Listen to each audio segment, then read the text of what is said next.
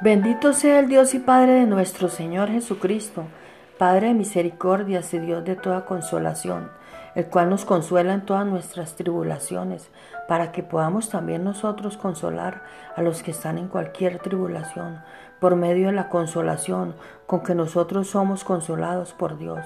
Segunda Corintios 1, 3, 4. En nombre de